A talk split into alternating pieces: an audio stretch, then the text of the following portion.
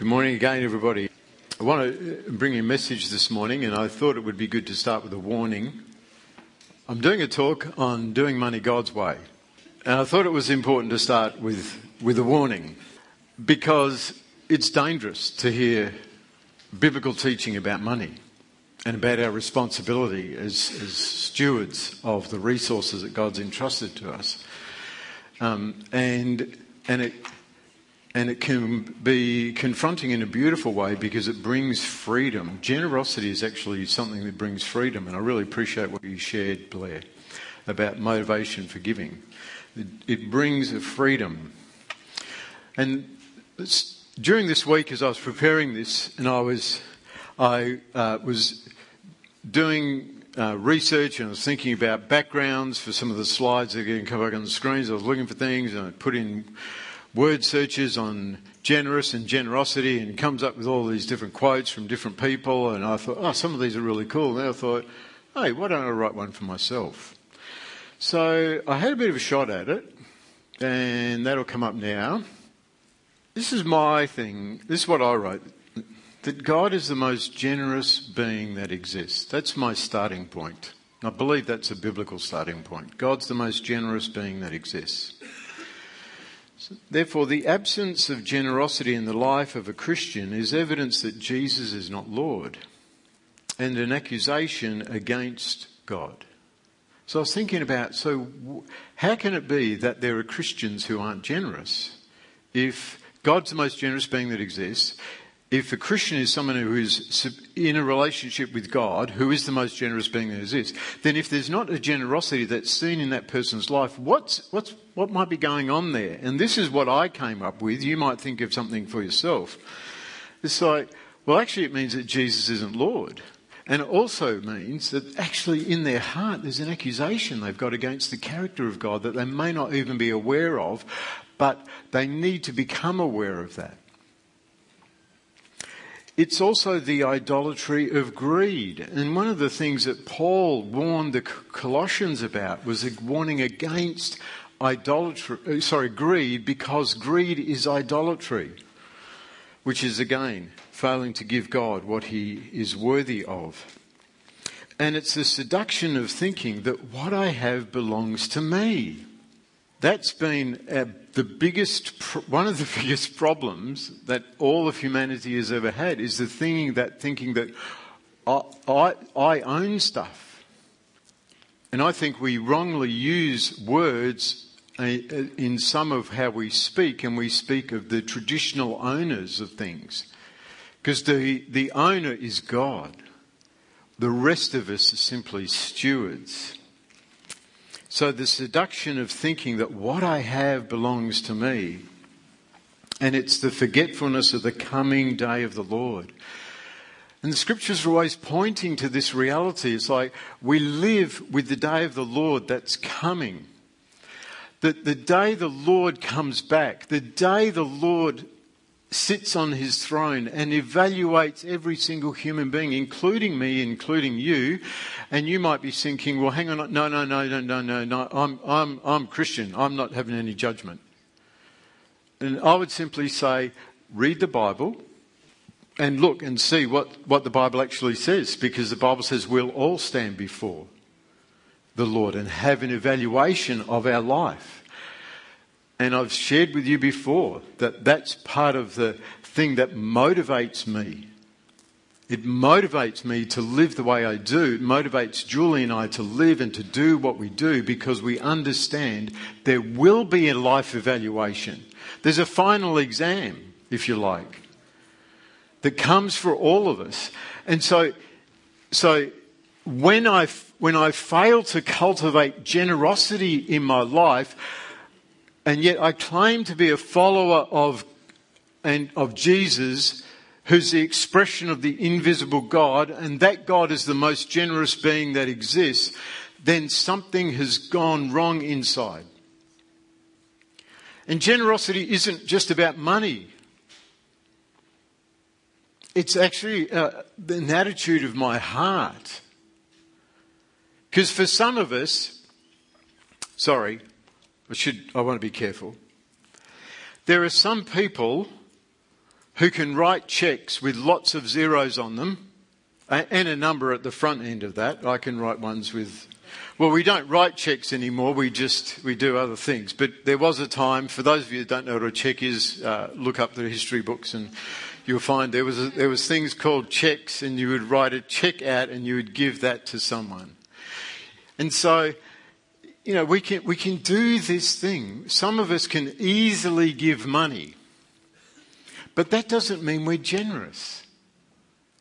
Because generosity is more than, than money. It involves money, but it's actually an overflow of my heart.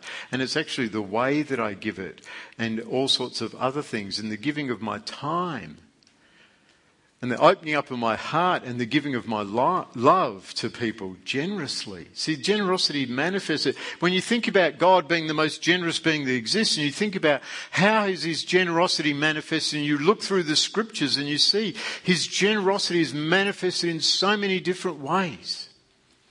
It is a beautiful uh, picture of generosity. And so, and that's the standard that we're all being called up to. That's the standard that I'm pursuing, Julie's pursuing. And that's the standard we're saying, as a church, let's keep rising up. We haven't got there yet. Let's keep going on about that.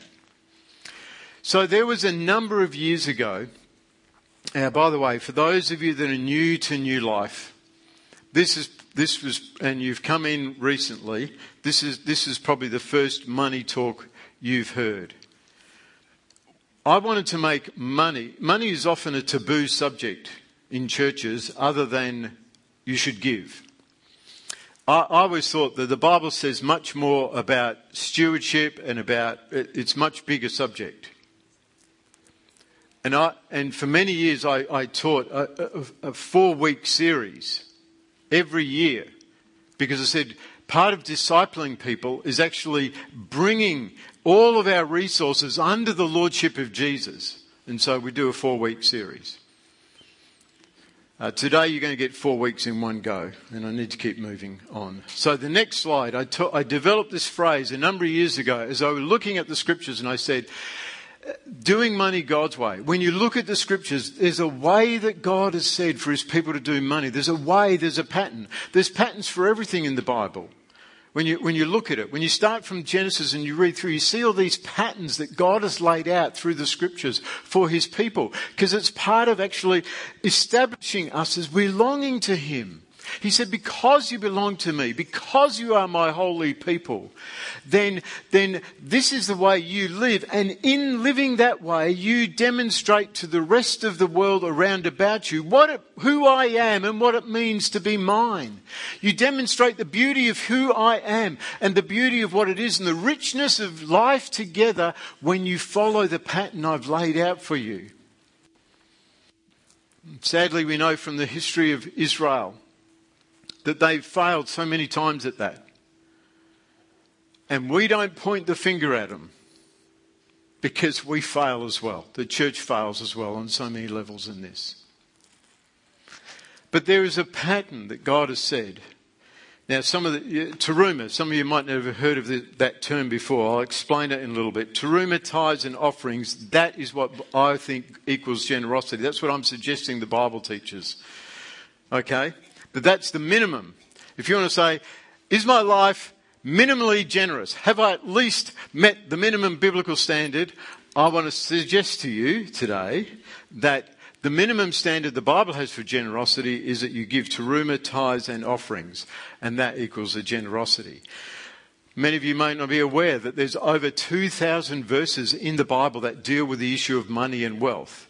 And when such weight is given to a subject, we ought to pay attention to that.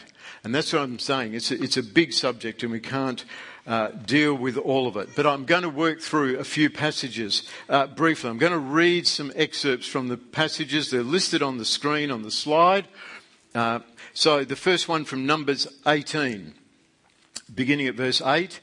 The Lord gave these further instructions to Aaron. This is what God said to Aaron. I myself have put you in charge of all the holy offerings that are brought to me by the people of Israel. I've given all these consecrated offerings to you and your sons as your permanent share. I'll just pause and add a comment there. That's the teruma. I'll and I'll just got to keep going because for the sake of time.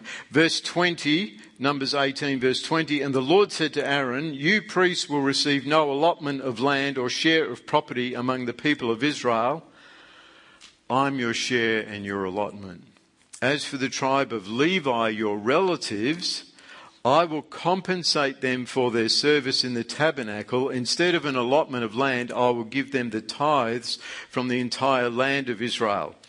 Okay, so very quickly, there's a teruma, there's a portion that's paid to Aaron's family that from the rest of the tribes, that's a teruma. Then there's the tithe that's given and that supports the Levites. Deuteronomy 14:22. You must set aside a tithe of your crops, one tenth of all the crops you harvest each year. So a tithe equals 10%, one tenth. All right, if you want to know how to do the maths. Verse 28, Deuteronomy 14. At the end of every third year, bring the entire tithe of that year's harvest and store it in the nearest town. Give it to the Levites who will receive no allotment of land among you, as well as to the foreigners living among you, the orphans and the widows in your towns, so that they can eat and be satisfied. Then the Lord your God will bless you in all your work. What you ought to hear there in that phrase is the social welfare system of the people of God. It's not a government system. It's, a, it's God's social welfare system to take care of the poor, the widows, the foreigners living among you. Right? So, Malachi chapter 3, verse 6. Uh, sometimes you, you hear this spoken uh, a lot when people speak about money. Malachi chapter 3, verse 8. Should people cheat God? This is God asking this question. Should people cheat God? What's your, what's your answer? Okay. And that's what the people said then too. But God's reply was, You have cheated me. and the people said, But had, what do you mean? Uh, when did we ever cheat you? This would be an interesting conversation with God, wouldn't it? If God was to say this to you and to me today, if he was to say, You've cheated me, we'd be like, Hang on, God. Like, not me. You're like, When? And you've cheated me of the tithes and offerings due to me. It's important that you know that the word tithes is plural. Tithes which tells us that there are multiple tithes, as we've said in the previous scriptures. You've cheated me of the tithes and offerings due to me. The things that are due to me. Right? These are just due to me because I'm God. And everything I have is mine, and I've entrusted it to you, and you're just returning to me the portion that I'm saying is mine, and I'm allowing you to keep the rest and to use that because I'm generous. I could be like the ATO. Anyway, and then God goes on and says, You are under a curse, for your whole nation has been cheating me. Bring all the tithes into the storehouse so there will be enough food in my temple. And this is the bit we all love. If you do, says the Lord of heaven's armies, I will open the windows of heaven for you. I will pour out a blessing so great you won't have enough room to take it in. And then this beautiful statement that God says to them, even in the midst when they've been failing this, right? There's this beautiful promise. If you would start to do this, if you would start to bring all this, then I'm going to open the windows of heaven. I'm going to pour out a blessing on you. And he, he puts it like this. God says, try it. Put me to the test. Who doesn't love a money back guarantee? I have, I have said to people, if you be in, in your church, and I'm saying it to you again today because some of you are hearing this for the first time. If you begin to do money God's way and you end up with less, we will refund you what you've given to New Life Church. Now that is a serious promise. I've made it before. We've never yet had to pay someone back. God keeps His word. That's all I'm saying. God keeps His word. He says to us, He said to the, to the Israelites, Test me. Test me. I want to do this. I want to bless you. I want to pour out, I want to open the windows of heaven. I want to pour out a blessing on you. You trust me. And this is why I come back to that, that statement I wrote at the beginning about there's a, an accusation hidden in my heart. Jesus is not Lord. If my finances are not in accord with God's, God's plan, there's an accusation in my heart about whether I can trust Him. Like, I don't know if I can trust you. That's actually an accusation against the character of God that needs to be dealt with. That's a root system. It's also a root system of idolatry. Matthew 23. Some people would say, well, that's, that's good, Wayne. That's Old Testament. What about the New Testament? Let's go to the words of Jesus in Matthew chapter 23, verse 23. This is a well-known passage when Jesus is, is listing a whole lot of, he's, he's speaking woes. He's rebuking the Pharisees and um, uh, he says, What sorrow awaits you, teachers of religious law and you Pharisees? So these were, the, these were, if you like, the pastors of the day. They were the ones responsible for the teaching of the people, the Word of God. Jesus calls them hypocrites. He says, For you are careful, now listen to the language here. You are careful to tithe even the tiniest income from your herb gardens. All right? So they'd go to the market, they'd buy their herbs, right? And in Israel, get them in little bags and little piles, and you know, and they would separate out. They'd go a tithe for God from all their all, all their herbs, right? So that's the level of detail which which they're obsessed with tithing. But you ignore the more important aspects of the law. So, for, so Jesus is saying there's actually some things that are more important in the law than tithing. But then he goes on and, and he says they're justice, mercy, and faith. You're actually neglecting those things. You're doing this, but you're neglecting these things. And then listen to what he says. He says, You should tithe. Yes. You shouldn't stop tithe because, oh, I've got to stop tithing to do the justice, mercy thing and faith. No, Jesus says, You should tithe, yes, but do not neglect the more important things. You see, it's a, it's a both and. It's never an either or. It's a both and. Tithing and justice, mercy and faith. Then we go into Paul's letters in 2 Corinthians 8, uh, verse 7. Paul's exhorting the believers in the city of Corinth and he's saying, since you excel in so many ways, in your faith, your gifted speakers, your knowledge, your enthusiasm, and your love from us, I want you to excel also in this glorious act of giving. I love that language myself. This glorious act of giving. And Paul says, I, I want you to excel in this glorious act of giving. And New Life Church, we have a history of excelling in this glorious act of giving, but it's always, we're only one offering away from not excelling in the glorious grace of giving, are we? That's it. Verse 9, same passage, 2 Corinthians 8. And this is a beautiful verse. You know the generous grace of our Lord Jesus Christ. You know the grace of our Lord Jesus Christ. Though he was rich, you got echoes of Philippians 2 here. Though he was rich, yet for your sakes he became poor, so that by his poverty he could make you rich.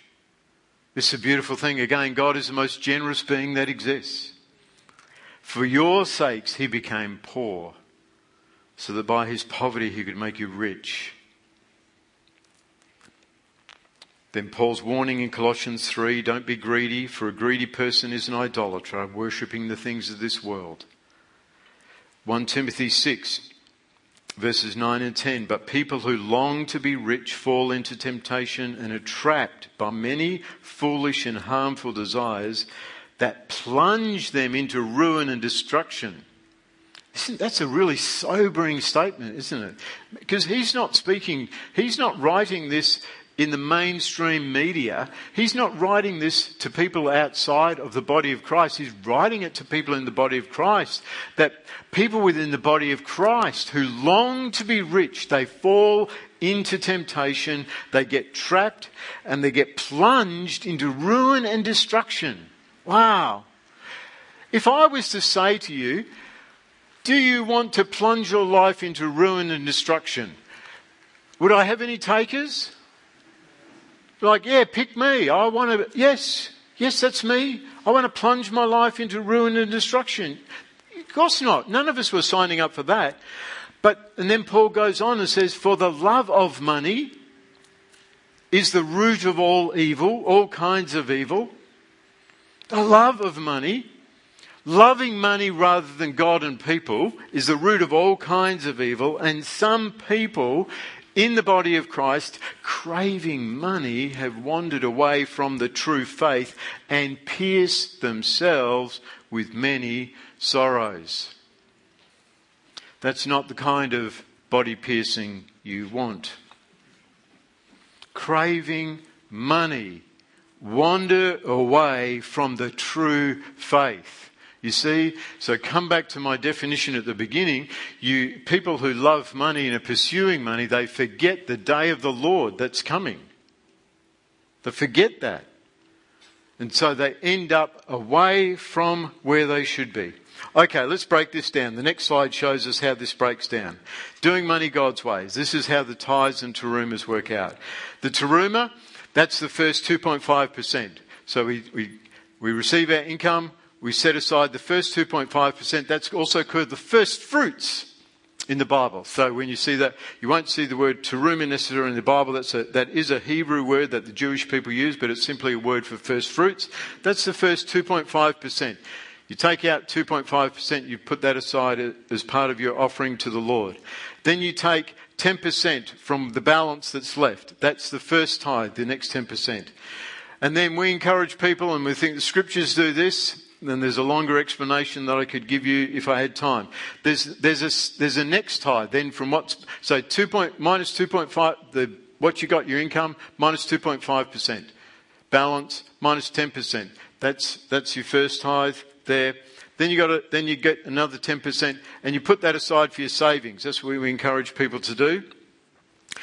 And then from the balance that there, you take another 10% of that, which is for the poor, which equates to about 3.34% per annum.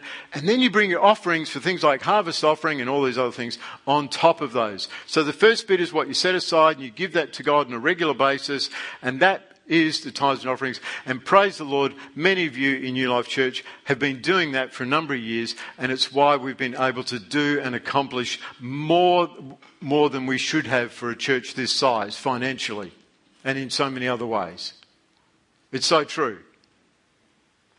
So, somewhere that figure works out at about 16%. I believe the, the rabbis actually encourage put a cap on people's generosity about 20%. They, they encourage them not to give away more than 20%. It's not necessarily biblical.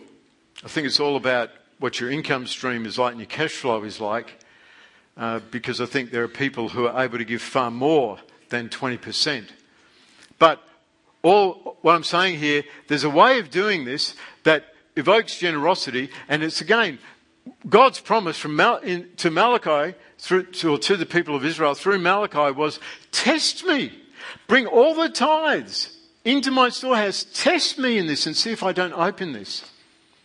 Now, some of you are like, man, we're up to our eyeballs in debt. We've got mortgages, interest rates going through the roof, cost of living is going up. How on earth are we going to do this? And it's like, if your, if your finances are not in this way, my encouragement to you is just, just make a start. Wherever you're at, whatever, whatever your situation is, you just go, okay, you first of all set your heart. And this is what Paul talks about. To the Corinthians, he says, they gave generously because first of all they'd given their hearts. So it starts with the heart. So again, you want to deal with any, any issues of accusation against God, of refusing to count, of rebellious rebellion that could be active or passive in your heart. You deal with that and say, God, I'm going to set my heart. Well, I got no idea how we're going to accomplish that, but I'm going to do that. and just going to begin to give. And you might be in a situation where like 2% might be your start point. My thing is start. And see what happens. See what God does. But you first of all set your heart, then you begin to give.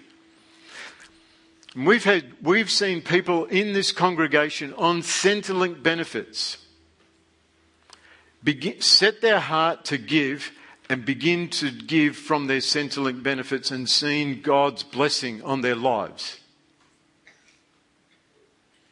And this thing that Paul says in the Corinthians, he says, see if you, see what you can do. See how far God will let you grow in the grace of generosity. I've shared before that this is where Julie and I set our hearts a number of years ago. We were 10 percenters. And then we're like, God, we want to grow in this. And we began to move for, forward. And then we understood what teruma was. So then we included that. And then we just kept, kept going. We kept pushing and saying, God, how far will you let us go?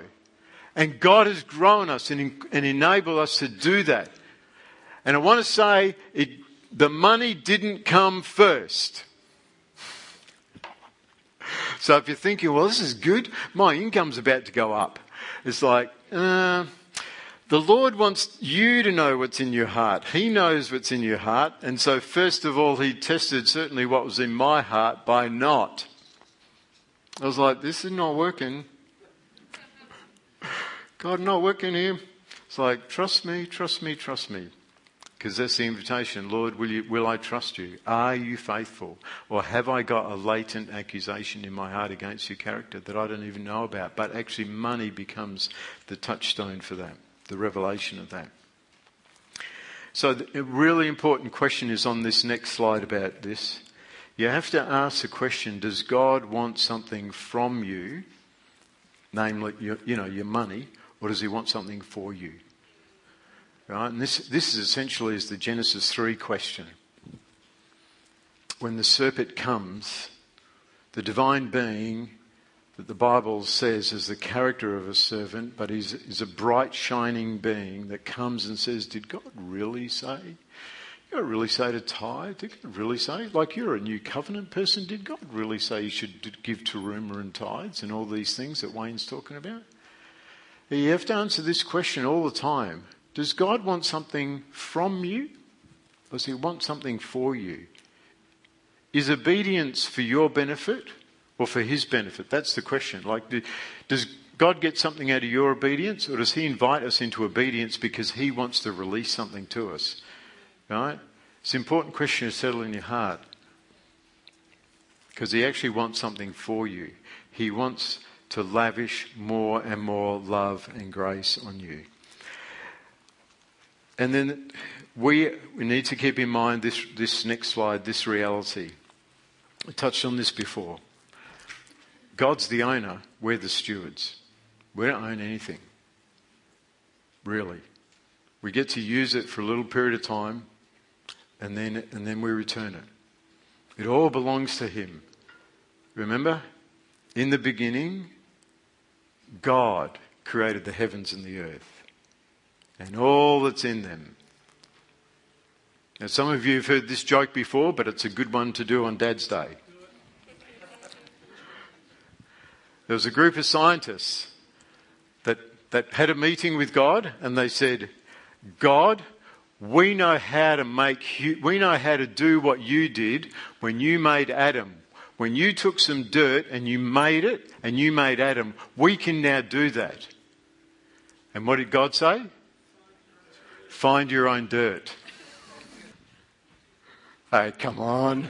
you know.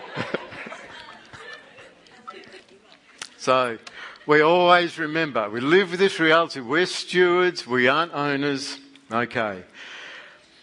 And this is another very important question from Jesus from the Gospel of Mark when Jesus asks this question What do you benefit if you gain the whole world but lose your own soul? Wow. You know, is anything worth more than your soul? We all get exposed to people that uh, have much more than we do. And um, one of the things you can do is find you can find out how wealthy you are on a global standard. And the reality is, we always we always compare ourselves and think our wealth is defined by people who got more than us, um, rather than the other way round. This thing about what does it gain the world? What does it what does it profit a person to gain the whole world and lose their soul? So you look at some of these, you know, ex- people with enormous bank accounts. But if they've lost their soul, if, if they're not rich towards God, they have nothing. So they, they should not be envied, they should be pitied in one sense and motivated to pray. So, if you if you have a take home pay of around, uh, if you take home about fifty thousand dollars a year, there's a website you can you can go and do this calculation. You can put this number in. If you get uh, if you have after tax income of a, of fifty thousand dollars a year, so that's a pretty moderate amount, I think. And you're married and you've got two children. What do you think that puts you in the global rich list? Whereabouts do you think it puts you? Just don't call out. Just have a think about that. Where does that put you? I'll tell you where it puts you. So I did. I was on this site this morning. Did it? It puts you in the top 13% of the world, which means there are 87% of people in the world who are poorer than you. Perspective really helps, doesn't it? I want to finish with a story about Oseola, Oseola McCarty. She uh, died in 1999. She, um, but in July 1995, Oseola quietly donated $150,000 to the University of Southern Mississippi to create a scholarship fund for African American students. Now, that in today's exchange rate, I did the sums on this this morning, $234,000 Australian is what this lady gets. Now, and when word got out about her extraordinary story, there was a media frenzy that ensued, and everybody wanted to know this. They wanted to know how did an uneducated black woman who washed and ironed other people's clothes for 75 years, how was she able to donate $150,000 in scholarship money? It's a staggering amount when you think about it to establish this scholarship. She was born in Shubuta, Mississippi on the 7th of March 1908, and she was the only child of Lucy McCarty. And she was raised by her grandmother. She left school in sixth grade, age 11. We got any sixth graders in the room, or are they all gone out? All gone out. Six, she left school at sixth grade to help take care of her family. And for the next three quarters of a century, for the next 75 years, she earned her living by taking in washing and ironing of other people every week until she retired from that at the age of 86 because of arthritis. Initially, she charged between $1.50 and $2 a basket. Sometime after World War II, they know that her rates increased to $10 a basket. She never married, and beginning in 1967, she lived alone in a house inherited from her aunt. She never owned a car, she walked everywhere she went, and she pushed a shopping trolley nearly a mile to get groceries when she needed them. She seldom read the newspaper, she had a television with only one local channel.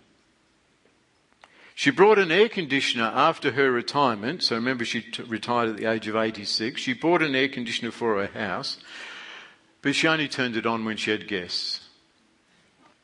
Here's a key fact about her her social life centered on her church and her Bible. That's an entry from the Mississippi Encyclopedia about her, and you can look that up for yourself. I want to suggest to her that she was a woman who was probably doing money God's way and saving and giving. And um, by the way, her her total um, estate was worth, I think it was uh, uh, two hundred and eighty thousand dollars US. So she gave one hundred and fifty thousand US to to form this scholarship, and then the rest, when she passed away, went to others. So here's, here's a good tagline that I've used many, many times about New Life Church is that we want to be a church where people look at what's happening, look at what's saying, and we say the only explanation is God. The only explanation is God. And that's the reality of our harvest offerings. That's our history. I don't have time to go into it this morning.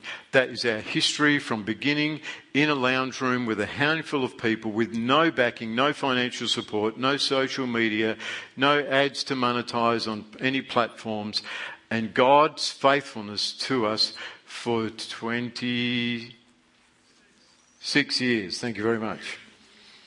And here we stand today, and we say the only explanation is God. So, let me finish where I began. Doing money God's way involves teruma, tithes, and offerings. That is what I want to suggest to you is a biblical definition of generosity. Uh, feel free to construct your own using the scriptures. If you, if you want to have a different uh, definition, feel free to do that. Just go to the scriptures and construct your own definition of generosity. That's the one I use. And just to say again that God is the most generous being that exists. And the absence of generosity in the life of a Christian is evidence that Jesus is not Lord and an accusation against God. And it's the idolatry of greed and the seduction of thinking that what I have belongs to me. And it's the forgetfulness of the coming day of the Lord. Let's pray together. And the question I invite you to contemplate in this moment of silence is does God say you are generous? That's the question for us all. It's the question for me again today. Does God say you are generous? And it's to say, Lord, all that we have does belong to you and help us. just, just begin to speak out a prayer to God for yourself, for your own situation whatever your financial situation is, and I'm aware that there are people in this room and watching on the web stream that your spouse is not walking with the Lord and you need to navigate that space very carefully in your giving. And I want to say to you, the Lord knows that and understands that. For some in the room, might say our finances are nowhere near organized in the way that, that you've outlined this morning for the scriptures, and we're going to need time to bring that into order. Again, just speak out your heart's desire. Say, Lord, we will, we commit. We set our heart to obey you. Help us to bring all these things to align with your word so that we will be generous people by your definition, God. Thank you, Father, for that reality, that scripture that we read earlier, for the, the generous grace of our Lord Jesus Christ. Though he was rich, yet for your sakes he became poor, so that by his poverty he could make you rich. And we thank you for every blessing that we have inherited because we are in Christ. We thank you, Lord Jesus, for your incredible sacrifice, for your willingness to lay aside your eternal glory and the worship, the honor, and the glory that was due to, your, due to you rightfully, to lay that all aside, to humble yourself, to take on the form of a man, human, and to humble yourself even further and become a slave, and to suffer and die a criminal's death to open up a way for us to have access to the Father. Not just us, but all humanity to have access to the Father, to be restored as sons and daughters of the Most High God. Holy Spirit, I ask you to make us generous like Jesus for the honor and glory of Father. Amen.